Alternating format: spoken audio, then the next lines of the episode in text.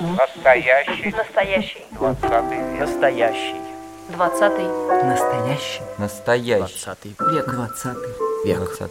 век.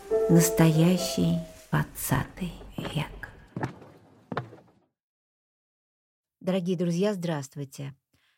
В студии радио «Фонтанный дом» программа «Настоящий двадцатый век». Я, журналист Галина Артеменко, сегодня представляю гостью Ксению Подлипенцеву, искусствовед и недавняя, смею заметить, выпускница Академии художеств. Ксения была куратором выставки «Мета Петербург», прошедшей у нас в галерее «Сарай» и посвященной юбилею Петра Великого. Это была такая длительная выставка, она проходила в разных культурных институциях, в разных музеях, и вот финалом эта выставка была у нас. Молодых художников петербургских, которые так или иначе посвятили свои работы родному городу. Я так подумала, почему нам не сломать шаблон, не пригласить совсем молодого человека в нашу такую большую, серьезную часовую программу «Настоящий 20 век». И вот Ксения у нас. Здравствуйте. Здравствуйте. Ксения, итак, «Настоящий 20 век». Вот для вас, для вашей семьи, для вас лично, вот этот век, который вы застали совсем чуть-чуть, мне кажется. Что это такое? Такой, наверное, очень сложный вопрос, потому что я действительно застала, совсем на излете. Я родилась в 98 году. И, конечно, сама я 20 век совершенно не помню, но для меня это, наверное, некий исток того мира, в котором я нахожусь, как специалист в сфере искусства, как искусствовед, как творческий человек, потому что так или иначе у меня и у моих коллег, с которыми мы работаем, с которыми делали прошедшую выставку, наверное, да, 20 век — это такой главный источник вдохновения, главный источник идей, смыслов, которые мы стараемся разрабатывать дальше, над которыми мы размышляем. Вы говорите, главный источник вдохновения — 20-й, был 19-й золотой, да, век русской культуры, как говорят, 18-й, век 18-й железный, как-то так, 17-й, дальше к Алексею Михайловичу, что-то такое. Почему для вас главный источник смыслов 20-й?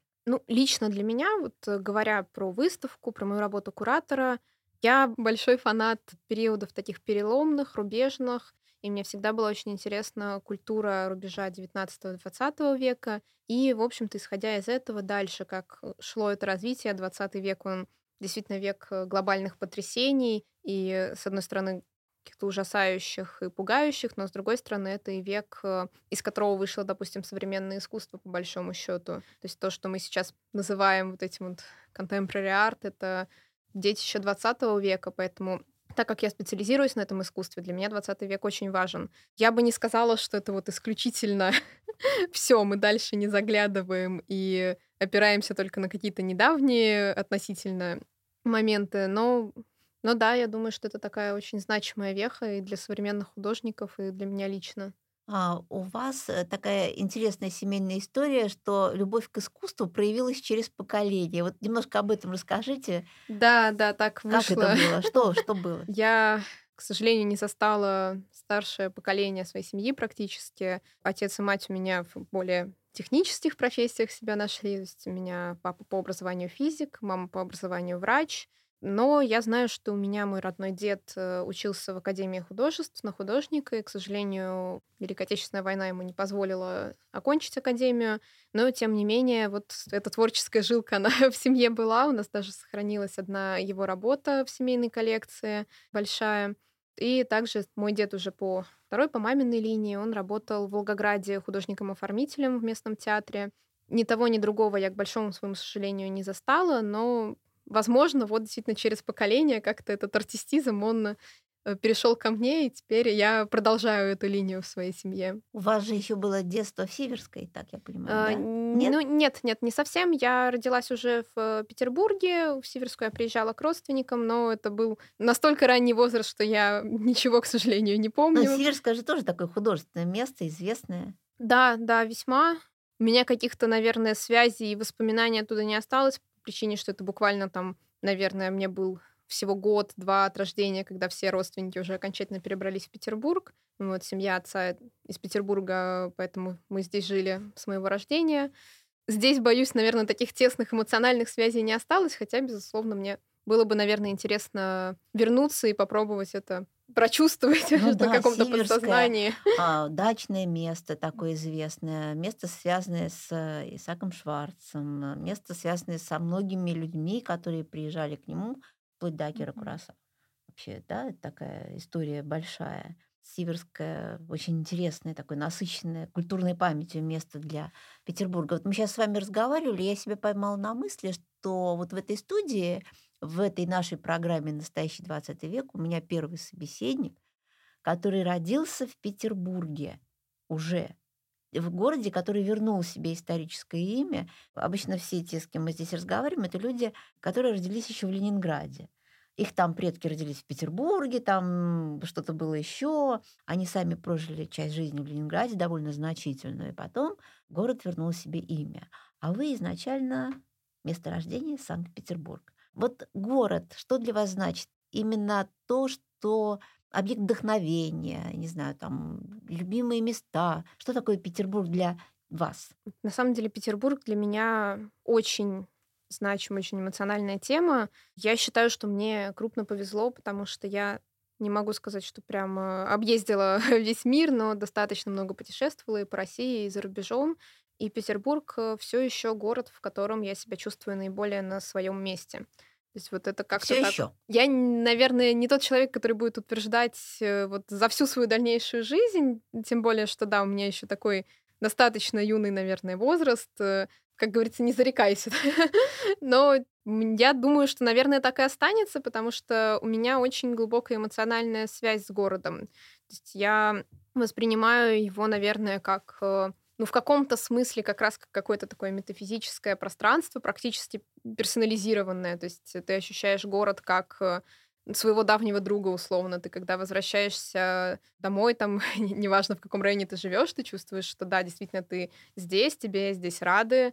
Это твое родное пространство, в котором тебе комфортно, в котором ты себя чувствуешь, ну, действительно, по-настоящему дома. Поэтому, да, я думаю, что мне действительно очень повезло именно родиться уже на своем месте. Я знаю многих коллег, друзей, которые приезжали в Петербург, и они сейчас тоже считают его своим домом, но вот у них это был такой процесс поиска, что, наверное, тоже весьма интересно, но я выиграла в этой лотерее. С самого рождения. И с самого рождения, да, я здесь, и очень надеюсь, что так и останется. Вы говорили сейчас, неважно, в каком районе живешь, а вы работаете в молодежном центре Эрмитажа. То есть это самый центр, самое сердце города, вот просто центрее уж некуда. Вы учились в Академии художеств. Васильевский остров. И все-таки Петербург спальных районов, Петербург советской застройки, Петербург сейчас этих огромных, там на Кушельской дороге вот этих башен, да, вот, и вы говорите, что неважно в каком районе, но для вас, как для петербурженки, как для человека, которому вот история и искусство Петербурга настолько близки, абсолютно ли неважно? Как вы думаете, вот как это ощущается, как город ощущается? Знаете, я бы сказала, что Петербург, он, конечно, очень разный, и меня, наверное, всегда и привлекал этот контраст, потому что даже в центре у нас есть эти парадные фасады, ты можешь завернуть в ближайшую арку и попасть вообще в какой-то другой мир наших узких таких мрачных дворов. Ну, собственно, как раз работая над выставкой, моя основная, наверное, идея, задача и желание было показать Петербург разноплановым, вот какой он есть. Это и новые районы, и исторический центр.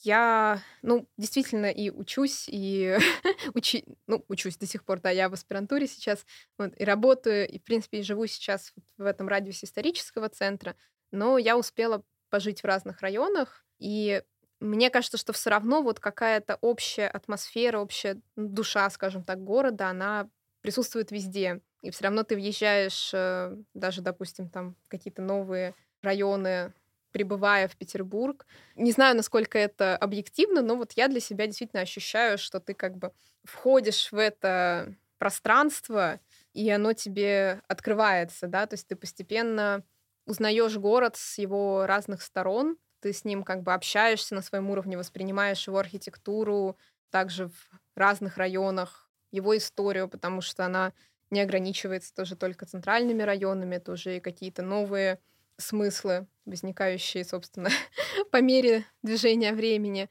Вот эта выставка «Мета Петербург» — это была ваша первая кураторская работа? Нет, я достаточно давно занимаюсь кураторской деятельностью, уже по-моему, лет 5 будет в этом году. Я начала этим интересоваться еще во время обучения на бакалавриате в Академии художеств.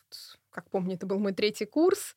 И меня очень заинтересовали наши пары по музейной работе, по работе выставочной. Мы делали тогда учебные проекты в формате просто презентации какой-то выставочной идеи.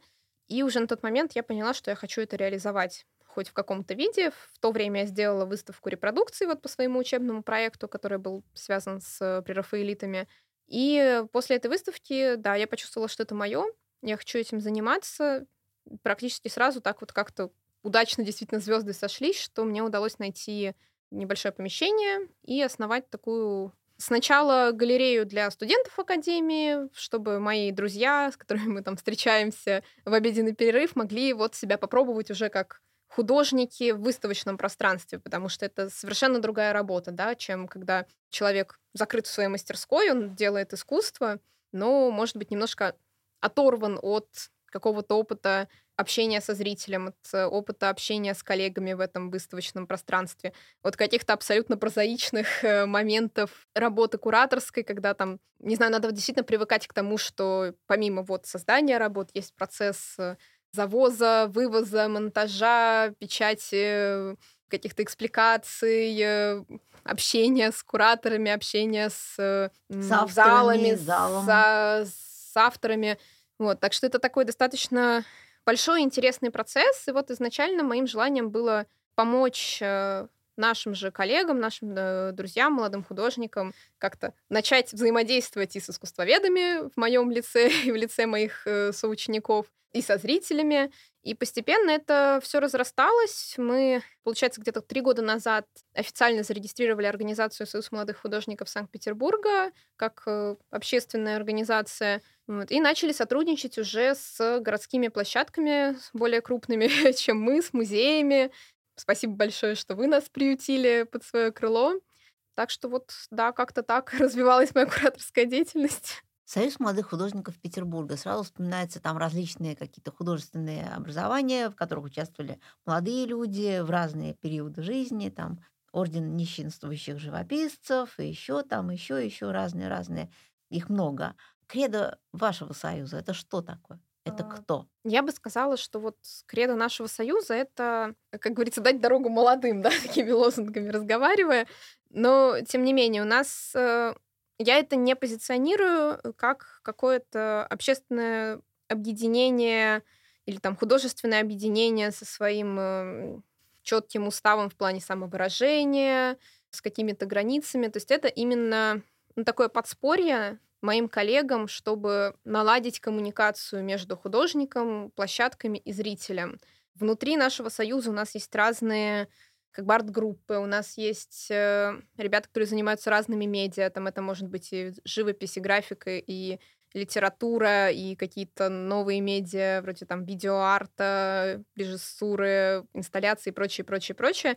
У них есть какие-то свои объединения, они могут заниматься своим искусством вот в компании людей, которые им близки по духу, с которыми они говорят на одном языке, но при этом вот все эти небольшие группки, да, небольшие какие-то коллаборации художников, модным современным словом, мы стараемся объединить в том плане, что чем нас больше, тем мы сильнее.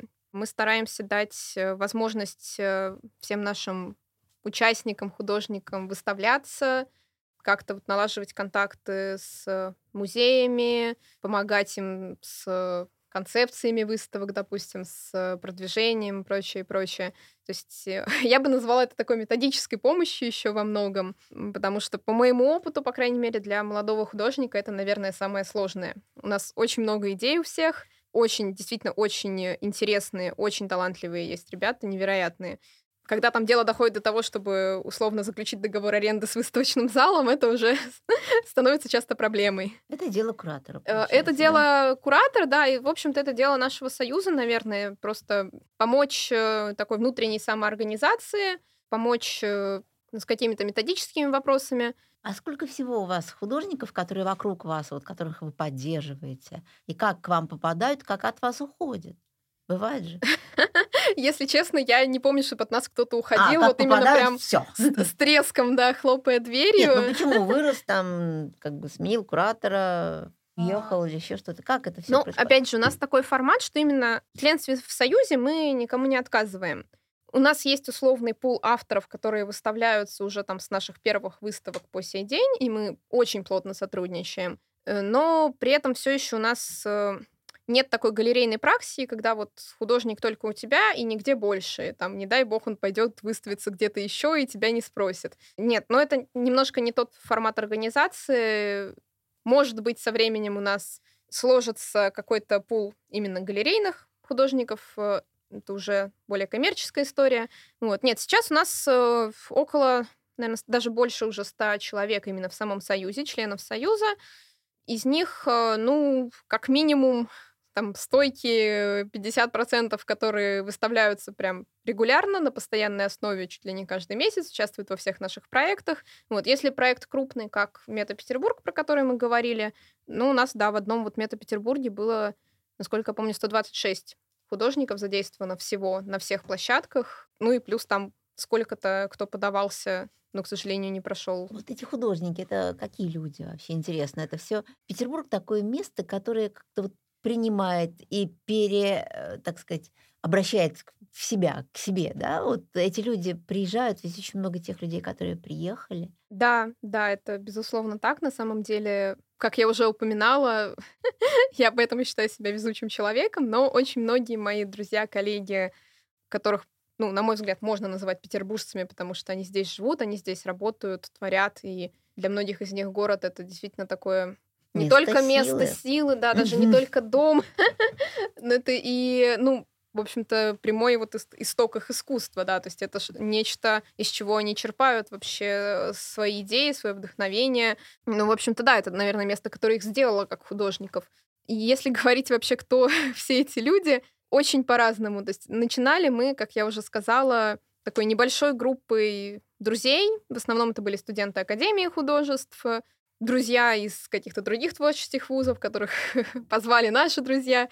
Вот. Сейчас это уже такой более широкий круг. То есть у нас есть, допустим, и студенты, и выпускники, вот, которые с нами прошли этот путь и уже, в общем-то, закончили там академию, остались в мастерских или ушли в свободное плавание, стали достаточно известными в городе, скажем, в своей среде. Вот. Это даже иногда наши молодые преподаватели. Ага, тоже приглашаем. Тоже берете. Да, да, нет, у нас нет возрастного ценза, то есть к нам периодически приходят люди с запросом, что вот у вас написано, что вы для молодых художников, а что, если там мне... 35. А 35 у нас еще молодежь, между прочим, по законодательству, поэтому... Да, 35+. 35+, да, там если... Или даже 45+, или даже если... Тоже это... берем, пусть будет. Да, конечно. То есть мы никого не ограничиваем, с удовольствием выставляем и наших старших коллег, и у нас как раз есть такая возможность поучиться, может быть, друг у друга, потому что, на мой взгляд, все могут сказать что-то свое, что-то интересное, что будет полезно другим нашим участникам. А вот как сейчас художники, вот молодые люди вот приехали,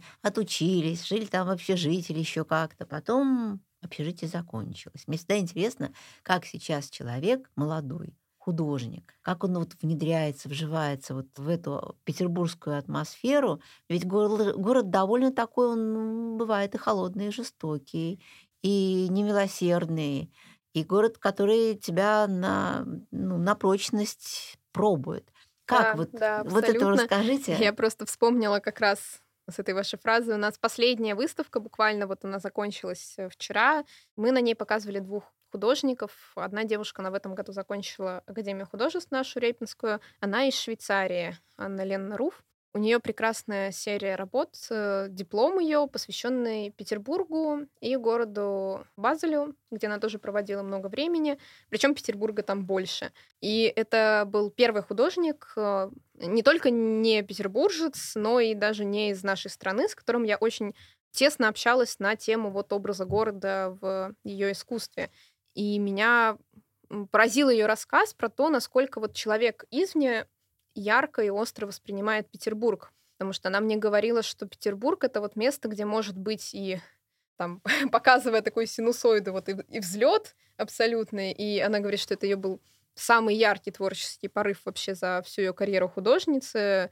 хотя она до Академии училась также и в Швейцарии, насколько я знаю. Вот. Но в то же время Петербург — это и место, где ты можешь просто упасть в абсолютную яму. Она рассказывала, да, что это и депрессия, и вот этот вот холод, отрешенность, одиночество, да, наши темные ночи, когда вообще просто непроглядный враг. И художникам же надо еще где-то найти, не только где жить, но и где творить. И свет нужно находить, и мастерскую, а мастерские дают только членам Союза. Не то молодежного. Не всегда. Молодежи обычно. Вот как это все происходит, как эти художники, как люди находят возможность и жить, и творить, и вообще внедриться в этот город. Да, это, наверное, то, что меня всегда поражает, потому что это все категорически непросто. И моя работа с Союзом, она, в общем-то, и рождалась из понимания, что художнику, в общем-то, художнику жить тяжело, действительно. Художник у нас достаточно голодный. Художника может обидеть каждый. Их обидеть может каждый, да. Не каждый переживет удар мольбертом, как у нас шутят ребята. Вот, прекрасно. Надо запомнить, не каждый переживет удар мольбертом. Многозначное очень такое. И буквально, и фигурально. Да, да. Да, вот и дальше продолжим, да, интересно. И как они вот с ударом мольберта. Кто как. Потому что у нас нередки случаи, когда человек заканчивает академию и, в общем-то, зарывает кисти в землю. И говорит, что все, он больше не может, потому что действительно художник — это, такое призвание, на мой взгляд, с полной самоотдачей и с осознанием, что, это фактически служение. Как правило, у нас художники, они понимают, что они никогда не будут зарабатывать много. За очень-очень редкими исключениями, ошибка выжившего условно. Большинство понимает, что да, это действительно профессия, которая тебя не факт, что прокормит. Но вот если человек, он не может не творить, как-то выкручивается. То есть кто-то находит себя в какой-то еще профессии параллельно и занимается искусством. Кто-то развивается исключительно как художник, но это категорически непростой путь. И начиная от этапа, что найти площадку, чтобы выставиться, это уже непросто, и зачастую это платно, и не окупается, разумеется. И заканчивая тем, что действительно у нас продаваться молодому художнику, ко мне часто наши ребята приходят, спрашивают, а где вообще обычно художники продают? Я говорю, слушайте, не поверите, но нет однозначного ответа на этот вопрос, да, то есть ты не можешь прийти на условную биржу труда для художников и продать свои картины. А разве так трудно? Сейчас есть интернет. Да, и в некоторых случаях это работает, но опять же тут надо понимать, что там то же самое ведение соцсетей, я думаю, что вы прекрасно знаете, насколько это большой и объемный труд. И он требует еще и дополнительного таланта как маркетолога. Далеко не у всех художников этот талант есть, и более того, не у всех есть даже время, потому что ты зачастую либо занимаешься соцсетями, либо занимаешься своим искусством. Некоторые это, да, совмещают прекрасно. Я абсолютно восхищаюсь такими людьми, потому что у меня самой с ведением соцсетей, например, не все супергладко, как мне хотелось бы в своей сфере работы. Но это, опять же, далеко не все и не каждый как-то справляется и с тем, и с другим, и с третьим, потому что надо же еще, пока ты раскручиваешься, тоже что-то делать и в оффлайн-пространствах, и зарабатывать какие-то деньги, чтобы тебе жить.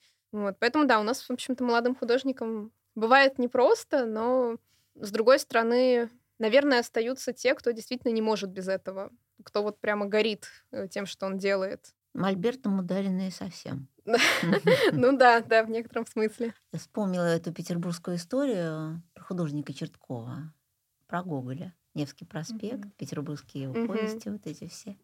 И часто ли, на ваш взгляд, вы все-таки уже, можно сказать, что на петербургском арт-рынке, как минимум лет 5, да? Судьба художника Черткова, на ваш взгляд, способна сейчас повторяться, реплицироваться в Петербурге? То есть это проклятие этого несчастного художника, оно вообще бывает такое сейчас, на ваш взгляд? Когда помните его историю? Я просто думаю, что это достаточно индивидуально все. То есть я бы... я немножко не фанат таких как-то паттернов из серии, что художник должен быть голодным, или наоборот, художник должен продаваться, или что если ты продаешь свой талант, и вообще будешь потом забыт историей, а на самом деле ты должен гореть и жить только где-то там на воде энергии Вселенной заниматься искусством. Яблоком, которое потом ты еще и нарисуешь. Да. То есть, ну, это такой художник Василий Калужнин. Расхожие, скажем так, представления о том, как должен жить художник. Мне кажется, что все равно это глубоко индивидуально. То есть кто-то все-таки может заниматься и коммерцией, и искусством. Кто-то, я такие примеры знаю, в общем-то, имеет, допустим, какую-то основную оплачиваемую достаточно хорошо работу и занимается искусством вот для себя и делает уже там, что хочет, не ориентируясь на арт-рынок. Понятно, что все художники и мои коллеги в том числе, они как бы мечтают и стремятся к тому, чтобы вот их искусство, оно их кормило, но при этом они бы действительно делали то, что хотели, а не то, что хорошо продается. Это такая идеальная ситуация. Такие авторы тоже есть. Но я думаю, что да, ее, наверное, достаточно непросто достичь. В том числе потому, что у нас не очень высокий покупательский спрос все-таки. Особенно если это какие-то большие ценовые категории. Я, например, работаю в основном с ребятами, у которых там ценовой диапазон, может быть, в среднем около 20 тысяч, если это что-то не очень масштабная работа, да, до 100, скажем так, что, в принципе, по большому счету, недорого для искусства. Там я, допустим, понимаю, что я с своей зарплаты даже там сходу 20 тысяч на картину, на какое-то искусство потратить довольно сложно. Ты все равно будешь думать, а можешь ли ты там себе это сейчас позволить, или надо подождать, отложить, посмотреть. Вот. Так что мне кажется, что тут у нас есть потенциал развития именно самого арт-рынка, какой-то покупательской потребности, может быть, в искусстве. Вообще понимание, за что человек отдает деньги, потому что у нас бывали случаи, когда мы что-то продаем, допустим, наших авторов, и некоторым покупателям ты буквально объясняешь, вот почему это стоит дороже, чем там какой-то постер из условной Икеи, который уже не купить, поэтому, может быть, в этом есть плюсы хоть какие-то, да.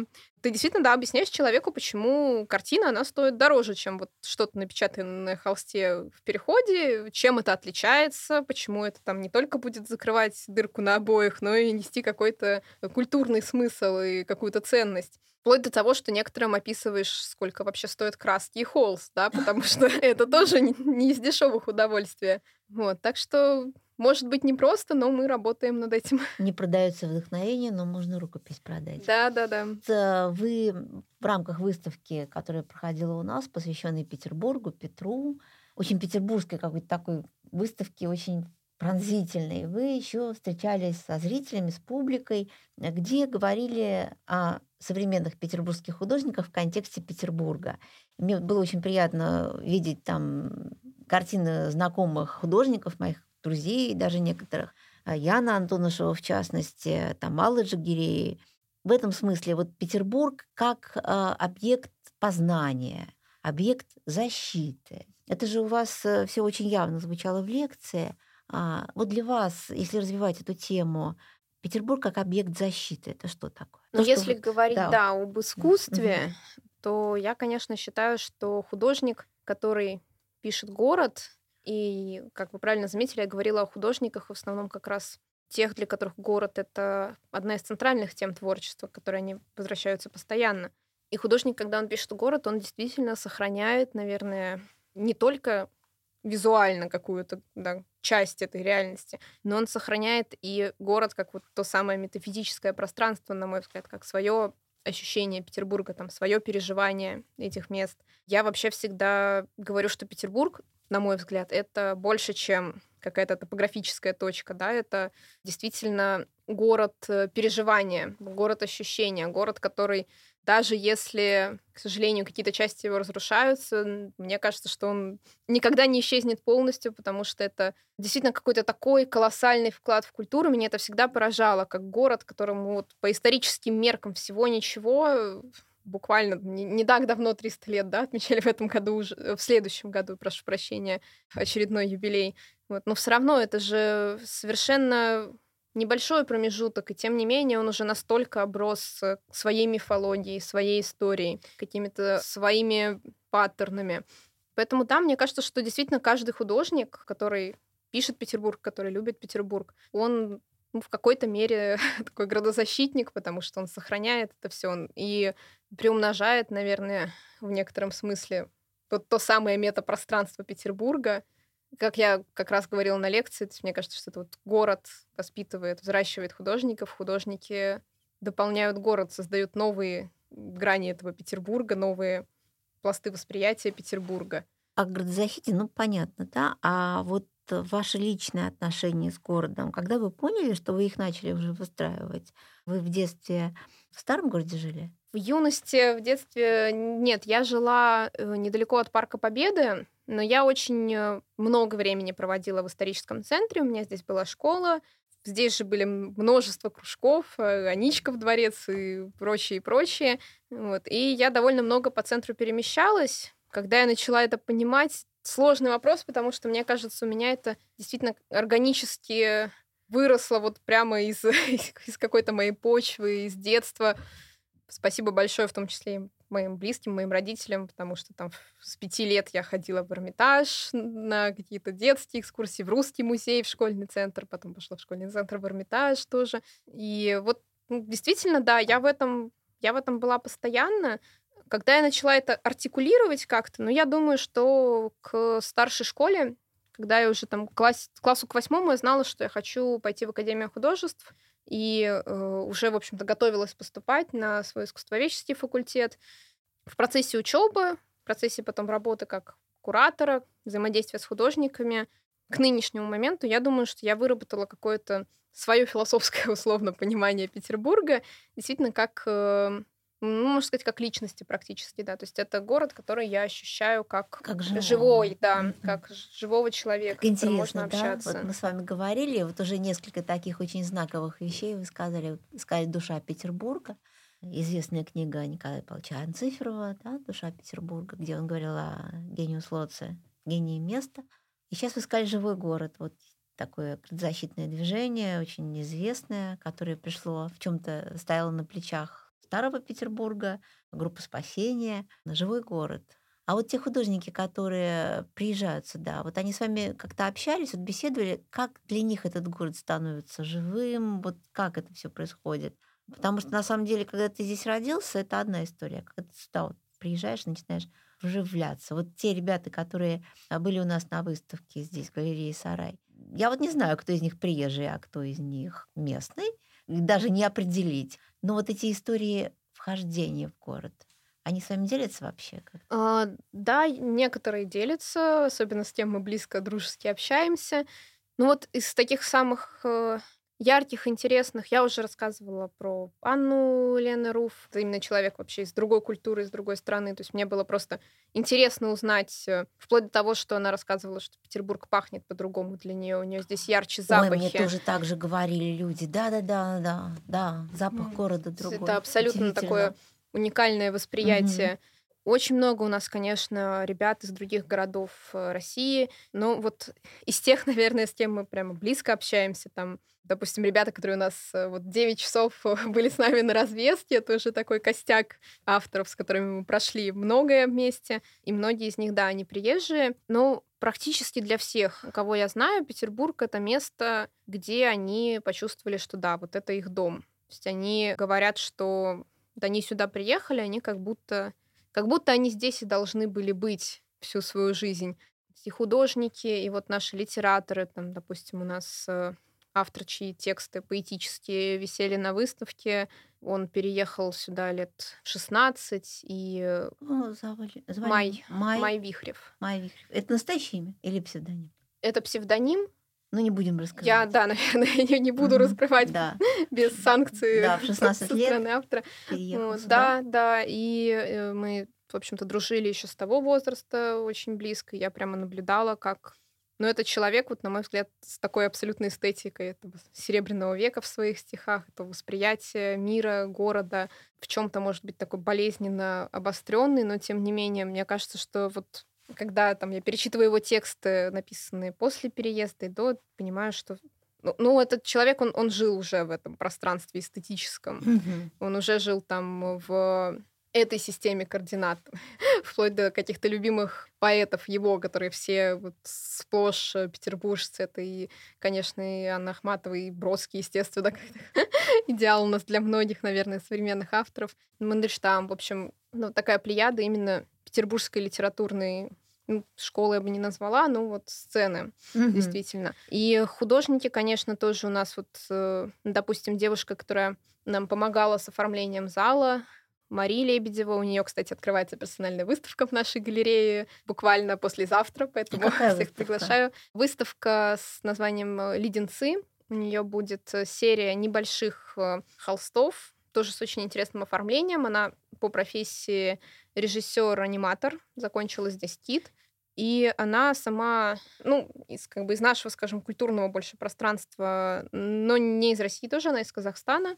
Очень много нам рассказывала о том, что она сюда переехала учиться и попала в том числе на ковидные годы, когда было очень тяжело и вернуться потом, если ты выезжал, и получить какое-то местное разрешение, особенно вид на жительство. Она там прошла буквально все круги мытарств, каких только возможно, вплоть до того, что пешком шла 4 километра до границы. Вот, но мне прямо запомнилось, что она сказала: «Все, я приехала, я отсюда больше никуда не уеду, это мой дом, я остаюсь здесь». И вот мне кажется, что это очень характерно. То есть люди, которые приезжают в Петербург, особенно творческие, они как будто возвращаются домой обычно. Это их место. Да, вот такое, да. Странное ощущение родства возникает, хотя да. холодный, может быть, в чем-то. В чем-то холодный, да, в чем-то тут очень сложно бывает прижиться, но все равно вот это что-то родное, да, не отпускает уж. Вообще, если говорить об искусстве Петербурга, Ленинграда, вот если мы говорим о 20 веке, возвращаемся к нему, это Ленинградская школа живописи и Ленинградская литография. Вот насколько вам кажется, вот вам как куратору, как искусствоведу, молодые ваши друзья, ваши коллеги все-таки как-то отталкиваются от этого. Либо они идут своим проторенным путем, уже таким собственным, и не стоят на плечах гигантов. Ну, смотрите, то есть, что касается школы, на мой взгляд, у нас, конечно, вот это наша величина, Академия Репина, потому что, ну, это то место, где школа, она не прерывалась вообще, несмотря там на все перипетии 20 века, несмотря на революцию, несмотря на войну, все равно у нас до сих пор все говорят, что если ты учишься в академии, ты учишься, считай, напрямую там у Репина, условно. В общем-то, да, тот учился у своих учителей великих, хотя у своих. В общем, вот это та самая школа, которая с момента основания академии дошла до наших дней. И понятно, что это очень значимо, несмотря на все, опять же, нюансы с тем, что, да, это классическая, абсолютно классическая академическая школа, и, может быть, для современных художников, для некоторых это кажется чем-то уже устаревшим, но все-таки, на мой взгляд, важно получить эту базу, важно вот как узнать эти корни, условно, и потом на основе этой школы уже делать что-то свое. И, как правило, у нас наши художники идут таким путем, они заканчивают там, условно, нашу академию и дальше экспериментируют. Есть другой путь, есть ребята, которые, допустим, вообще не получают специального профильного художественного образования и развиваются, исходя из, ну, скажем так, из своего окружения. То есть, мне кажется, тут Петербург еще почему очень важен, потому что сам город — это своего рода учитель, да, и вы вот вспоминали как раз наших непродающихся живописцев и другие творческие группы. У них же не было профильного образования, по большому счету, их там выгнали из Сахиша в свое время. Вот, но при этом, ну, сам город, его атмосфера, несмотря на то, что Ленинград тогда был очень закрытым в плане вот нового этого искусства, ну, мне кажется, что тоже, да, все равно это вот какая-то приобщенность к такому общекультурному, общеевропейскому наследию, к энергии Серебряного века, она остается, несмотря на школы, на дипломы, закончил, не закончил. Вот, поэтому, наверное, для людей, которые действительно это чувствуют, для которых этот город, он становится родным, для них его наследие действительно важно в искусстве, они на него, на мой взгляд, не могут не опираться, потому что они вырастают из этой нашей болотистой, мёрзлой почвы и, наверное, превращаются во что-то свое, что-то вот уникальное, что ее в дальнейшем обогатит, даст всходы новые. Ну, вот да, но вообще, кстати, мы с вами еще не назвали вашу галерею. Ваша галерея. Ага, да, галерея с забавным названием «Священная корова» у нас. А почему? Тоже такая интересная история. Еще, когда мы искали какое-то помещение, я была на 3-м курсе, сама студентка, и мы с друзьями обходили разные локации, но у нас как бы один из основных критериев в том, что у нас нет денег на аренду. Ну, там, может, какие-то минимальные... Критерии нет денег, это важный критерий. Это важный критерий, да, если ты хочешь открыть галерею. Вот, поэтому мы обходили бизнес-центры, какие-то места, где... Ну, скажем так, не настолько остро стоит вопрос с деньгами, если там мы занесем им пару картин и скажем, что смотрите, мы можем тут сделать красиво, а вот вы нас пустите, пожалуйста, на ваши стены замечательные. Ну, был какой-то некоторый процесс узнавания у друзей, родных, там, кто где работает, кто кого знает, кому можно постучаться. Мы пришли так на Выборгский район, не тот дальний участок, а мы находимся на Выборгской набережной 43, это напротив Ботанического сада, через Неву. Вот. Там такой квартал бизнес-центров. Мы их обошли, они почти все были очень серые, вот с такими... пластиковыми, на мой взгляд, достаточно страшными, если честно, стеночками, темные, и как-то мы сгрустнули. А потом мы пришли в то помещение, где мы сейчас, тоже там по знакомым, по родным нашли этот бизнес-центр. И оказалось, что это здание, оно 1905 года постройки, много раз, правда, перестраивалось, но, в общем, в годах так в 2000-х его изнутри оформили в псевдоегипетском стиле, потому что у здания очень интересная крыша, она пирамидальной формы, это... Там не интерьерный дизайн, это действительно такая вот мансарда любопытная. Поэтому мы туда пришли, и после вот серых стен, которые мы видели вокруг, нам показалось, что это вообще абсолютно прекрасно, потому что это такой действительно немножко декаданс, модерн, вот там эти египетские колонны, лотосы, и в холле стоит достаточно большая статуя коровы. Насколько я знаю, работа скульптора Фролова. Я, к сожалению, лично с ним не знакома, могу ошибаться, но вот из того, что нам удалось найти у старожилов информацию. В общем, эта статуя там была до нас, но нам показалось, что это знак, и надо как-то увековечить это в названии. Вот, поэтому сейчас у нас основные наши залы, галерея «Священная корова», она с такой атмосферой, ну, как, по крайней мере, мне хочется верить, вот этих салонов Серебряного века, немножко там у нас и музыкальные вечера, и рояль белый, и вот такое обрамление. Мы в процессе подготовки нового проекта, еще одного пространства, уже с немножко другой историей, с атмосферой больше в такой прямо серьезный андеграунд наш петербургский. Вот. Но это пока не буду спойлерить, так сказать, да, это будет в будущем. Не будете рассказывать, потом вот. Но потом я надеюсь, да, что с удовольствием пригласим, и в нашу галерею тоже с удовольствием приглашаем. Нас там расскажите, вот мы с вами говорим сегодня о Союзе молодых художников, о тех людях, которые, в общем-то, 20 век почти не застали, тем не менее. А для вас вот лично петербургские места какие самые любимые? Самые дорогие? Самые дорогие.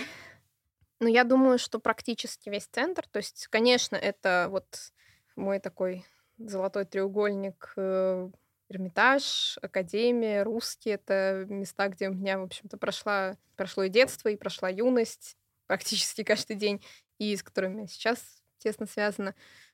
Не примите за лестно ваш музей в том числе, потому что, когда я училась в школе, мы сюда ходили практически каждый месяц. Я заканчивала лингвистический класс во второй гимназии, и вот я прямо помню, как мы всем классом приходили на очень многие мероприятия. Я думаю, что сейчас это еще район Чернышевской, там очень активно развивается какое-то новое арт-пространство, много молодых галерей. Петроградский, центр Петроградки, тоже много галерейных пространств, много моих друзей там работают. В общем, вот как-то у меня на карте города на самом деле возникают такие точки, как созвездия, да, что-то появляется новое, что-то, может быть, уходит. И я все время стараюсь курсировать между действительно какими-то массивами, вот нашими столпами, на которых петербургская арт-сцена стоит, вроде Академии, там, Эрмитажа и прочих.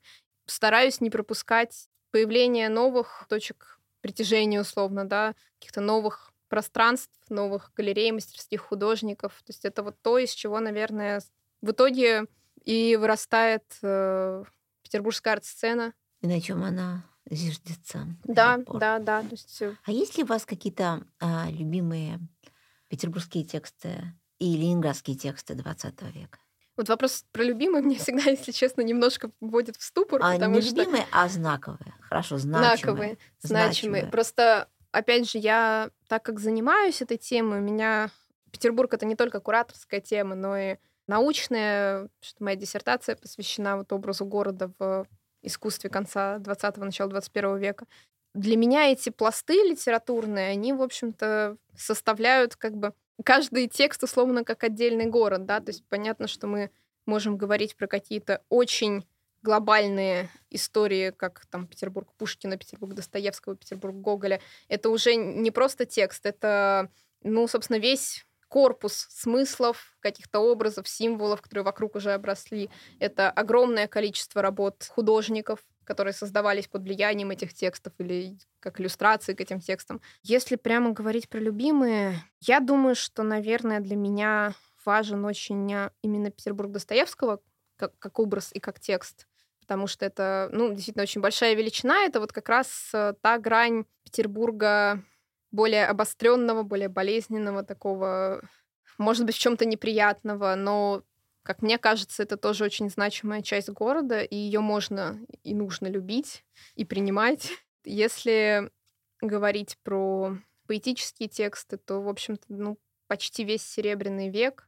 И из каких-то недавних вещей, которые, скажем так, недавно у меня начали сильно резонировать, это Рольд Мандельштам из «Ордена нищенствующих живописцев». Единственный не художник. Да, единственный не художник, единственный поэт. И действительно поэт вот такой классической, наверное, судьбы, как представляется иногда вот эта романтизация человека, действительно достаточно непринятого, больного, к сожалению, рано ушедшего, но оставившего просто невероятные по силе, на мой взгляд, стихи. Ну вот, да, я думаю, что это то, что у меня резонирует сейчас, может быть, такое сложное восприятие города тоже через личностные какие-то травмы, через неприятие окружающих, но при этом все равно это человек, который, как мне кажется, был также влюблен в город и который тоже произрастал вот из этой почвы Серебряного века в том числе. Ну да, действительно это так. И вообще Аранзон, Леонид Аранзон, как тоже думаете о нем, читали? Да, ну вот... Поэтому я говорю, что вопрос про любимых всегда сложный, потому что ты говоришь, а потом думаешь, господи, а как же я кого-нибудь обижу, да, сейчас кого-то не назову. Обижу даже того, кого нет. Да, конечно.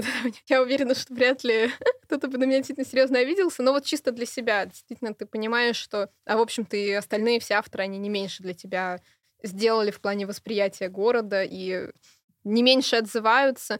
Но мне кажется, это еще вот вопрос какого-то жизненного пути, да, потому что в каждый момент ты находишь отголоски своих собственных переживаний, каких-то своих эмоций в определенных текстах, и со временем понятно, что это может меняться, трансформироваться, ты находишь что-то новое, открываешь в себе что-то новое. Так что я думаю, что у меня будет продолжаться эта история с городом и с современными текстами про город, потому что я вот всегда в таком радостном волнении, мне всегда безумно интересно смотреть на то, что делают мои современники, даже мои ровесники. И я очень старалась это вот внедрить в выставку. Надеюсь, что продолжу в этом направлении работать. Мы даже с Союзом стараемся печатать какие-то небольшие там самоиздатовские книги, книга художникам, их оформляем, и коллаборации между нашими поэтами, писателями и нашими художниками. Там очень много про Петербург, естественно. Я надеюсь, что тоже это, может быть, будет. Да, тема самоиздата, кстати, сейчас очень актуальна у нас в музее, потому что готовится большой проект. И как раз мы об этом сейчас рассуждаем, об этом. Я книга художника тоже. Ну, если вот что-то, приглашайте, мы будем очень счастливы. Вот, кстати, да, нужно пригласить. Итак, мы сегодня говорили с Ксенией Подлипенцевой. Вот такой у нас получился разговор с человеком, который в 20 веке прожил ровно 2 года. И вся остальная жизнь в 21-м. Но, тем не менее, вот этот 20 век — это та платформа, тот источник вдохновения, счастья, мысли, который сейчас, собственно, и вот эту жизнь генерирует дальше идеи. Да. Вот так. Да. Спасибо большое, что пригласили. Спасибо. Было очень интересно. Спасибо вам.